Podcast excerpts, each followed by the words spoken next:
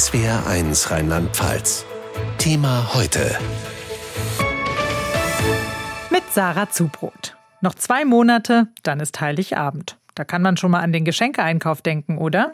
Also Weihnachten ist noch so weit weg. Gerade erst Herbstferien und da haben wir uns noch keine Gedanken gemacht. Vor einer Woche habe ich angefangen. Also gucken jetzt schon, aber ja, spätestens dann Anfang Dezember. Aber ich fange noch nicht im Oktober an, drüber nachzudenken. Und wenn, da würde ich es natürlich jetzt nicht drüber erzählen. Ne? Ich überlege mir das jetzt, wo es Richtung Weihnachten geht. Und dann kaufe ich, denke ich, so im Dezember Weihnachtsgeschenke, wenn man auch so ein bisschen noch mehr in Weihnachtsstimmung kommt. Eigentlich hatten wir uns auch für dieses Jahr besprochen, uns mal das erste Mal gar nichts zu schenken. Aber das hat jetzt nichts eigentlich mit der Inflation oder mit Krise oder so zu tun, weil wir uns im Prinzip über, für die Geburtstagsgeschenke schon so viel geschenkt haben. Aber mal sehen, vielleicht gibt es immer noch eine Überraschung. Das Weihnachtsgeschäft. Traditionell eigentlich die umsatzstärkste Zeit im Jahr. Doch von klingelnden Kassen und vollen Tüten wagen die Einzelhändler im Moment nicht zu träumen.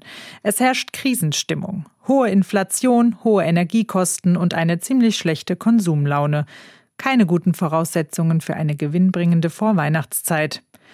Dr. Kai Hudetz ist Geschäftsführer des Instituts für Handelsforschung in Köln. SWR1-Moderator Frank Jenscher hat mit ihm gesprochen und ihn gefragt, wie die Stimmung im Handel ist und ob man überhaupt noch mit einem guten Weihnachtsgeschäft rechnet. Leider nicht. Wir sehen tatsächlich, äh, dass die Konsumlaune sich jetzt in den letzten Monaten doch sehr, sehr stark eingetrübt hat. Konsumenten verschieben Käufe, schauen auf den Preis, gehen eher in Preiseinstiegssegmente. Eine große Herausforderung für den Einzelhandel. Also sehr gedämpfte Kauflaune und dann kommen die Sorgen um die hohen Kosten wie Energie oder auch Lieferengpässe noch hinzu wahrscheinlich.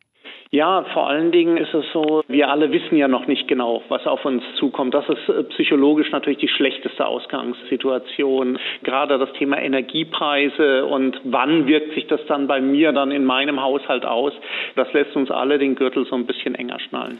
Haben Sie die Hoffnung, dass sich das bis Weihnachten noch ändern könnte? Ich fürchte nein. Ich fürchte, dass wir uns darauf einstellen müssen, dass die Konsumenten in diesem Jahr zu Weihnachten wirklich viel suchen nach Schnäppchen, dass sie im einen oder anderen Fall tatsächlich auch weniger ausgeben, als sie noch vor einigen Monaten hier auch gedacht haben. Man darf die Hoffnung nie aufgeben. Wir haben während Corona gesehen, dass sich die Stimmung der Konsumenten sehr volatil entwickelt hat. Aber hier ist natürlich die Ursache die äh, hohe Inflation, insbesondere im Energiebereich, aber auch im Bereich der Lebensmittel.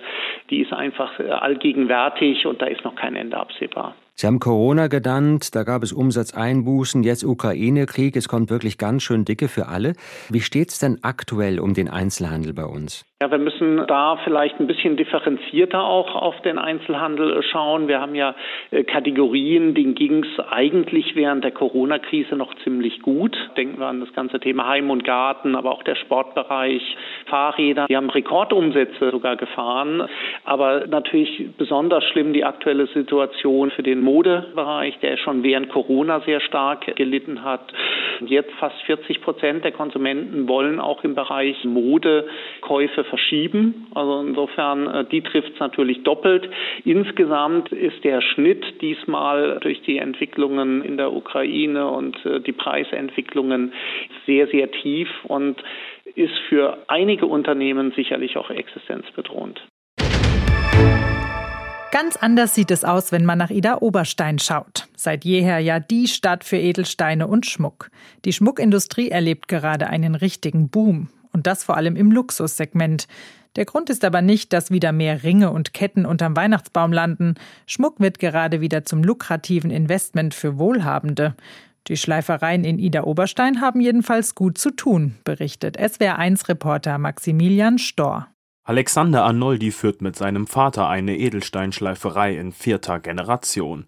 Farbsteine wie Aquamarine und Turmaline werden hier geschliffen, dabei in Serie oder als exklusive Einzelstücke gefertigt. Diese Serienfertigung merken wir schon, dass es da einen, einen Rückgang gibt oder insgesamt die Anfrage nicht mehr so hoch ist. Und im Vergleich aber zu der hochwertigen Ware merkt man schon, dass in, in, in hochwertigen Bereichen, dass man da schon ähm, ja, einen Anfrageanstieg sieht. Wohlhabende Menschen investieren ihr Geld in Zeiten von Inflation in Sachwerte und damit auch in Schmuck oder Edelsteine. Luxus läuft, vollkommen unabhängig von Krise und Konjunktur, bestätigt auch der Bundesverband der Juweliere. Und das spürt auch die Edelsteinindustrie. In Ida-Oberstein produzieren die Betriebe für Schmuckproduzenten und Juweliere in aller Welt. Doch um die Nachfrage nach Luxusschmuck bedienen zu können, brauchen die Schleifereien Rohsteine. Und das ist ein Problem, sagt Arnoldi. Es gibt gewisse Steine, da ist einfach die, die, die Beschaffung schwieriger als der Verkauf. Das kann man schon so sagen. Ja, und da gibt es halt einfach mal auch gewisse Engpässe, wo es dann entweder keine oder ganz, ganz wenig Materialien nur noch gibt. Das liege daran, dass seit der Corona-Pandemie die Lieferketten unterbrochen sind. Das trübt die allgemein gute Stimmung etwas, denn potenziell könnte noch mehr geschliffen und verkauft werden. Dafür beobachtet Arnoldi aber einen anderen, vielversprechenden Trend. Dass wir in Ida Oberstein natürlich im Endeffekt vor Ort sind und dass der innereuropäische Markt einfach viel größere Anfragen hat, ähm, und, und wir die jetzt in, in Europa oder in Oberstein auch ähm, dann jetzt beliefern können. Beleuchtete Innenstädte, liebevoll dekorierte Schaufenster, Weihnachtsmusik in den Läden und der Duft nach Glühwein und gebrannten Mandeln. Das ist die eine Variante des Weihnachtseinkaufs. Die andere kommt etwas nüchterner daher. Weißes oder gelbes Lieferauto, Türklingel und ein Stapel Pakete vor der Tür oder im Hausflur.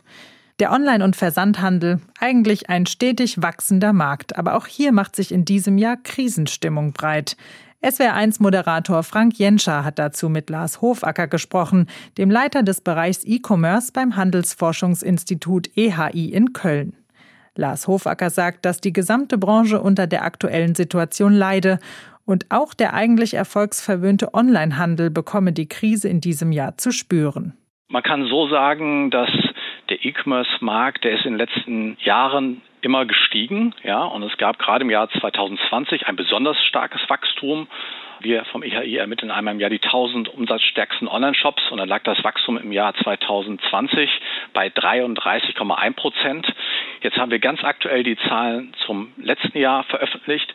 Da lag das Wachstum bei etwa 16 Prozent, also deutlich geringer.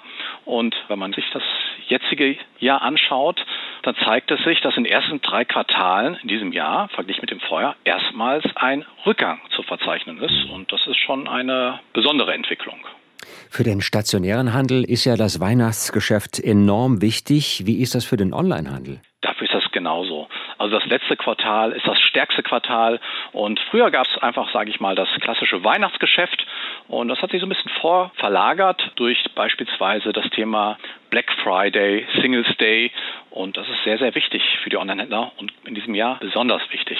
Wie ist das eigentlich bei so einem Versandriesen wie Amazon? Äh, juckt das die überhaupt, ob die Leute jetzt in diesem Jahr bei den Weihnachtsgeschenken sparen? Ja, ich denke, dass das äh, für die auch nicht ganz unwichtig ist. Ist ja auch so, dass Amazon selbst ja nicht nur dieses eigene Retail-Geschäft hat, dieses einzelne Einzelhandelsgeschäft, sondern dass viele kleinere, mittlere und auch größere auch über Amazon verkaufen. Bei den Top 1000 Online-Shops ist es so, dass jeder zweite Händler auch über Amazon verkauft beispielsweise. Das heißt, das werden auch dann kleinere Händler spüren. Und Fazit, auch online geht die Nachfrage zurück. Man kann hoffen, dass äh, das letzte Quartal noch dazu führt, dass im Idealfall das Geschäft noch gehalten wird. Thema heute, täglich von Montag bis Freitag in SWR1 Rheinland-Pfalz.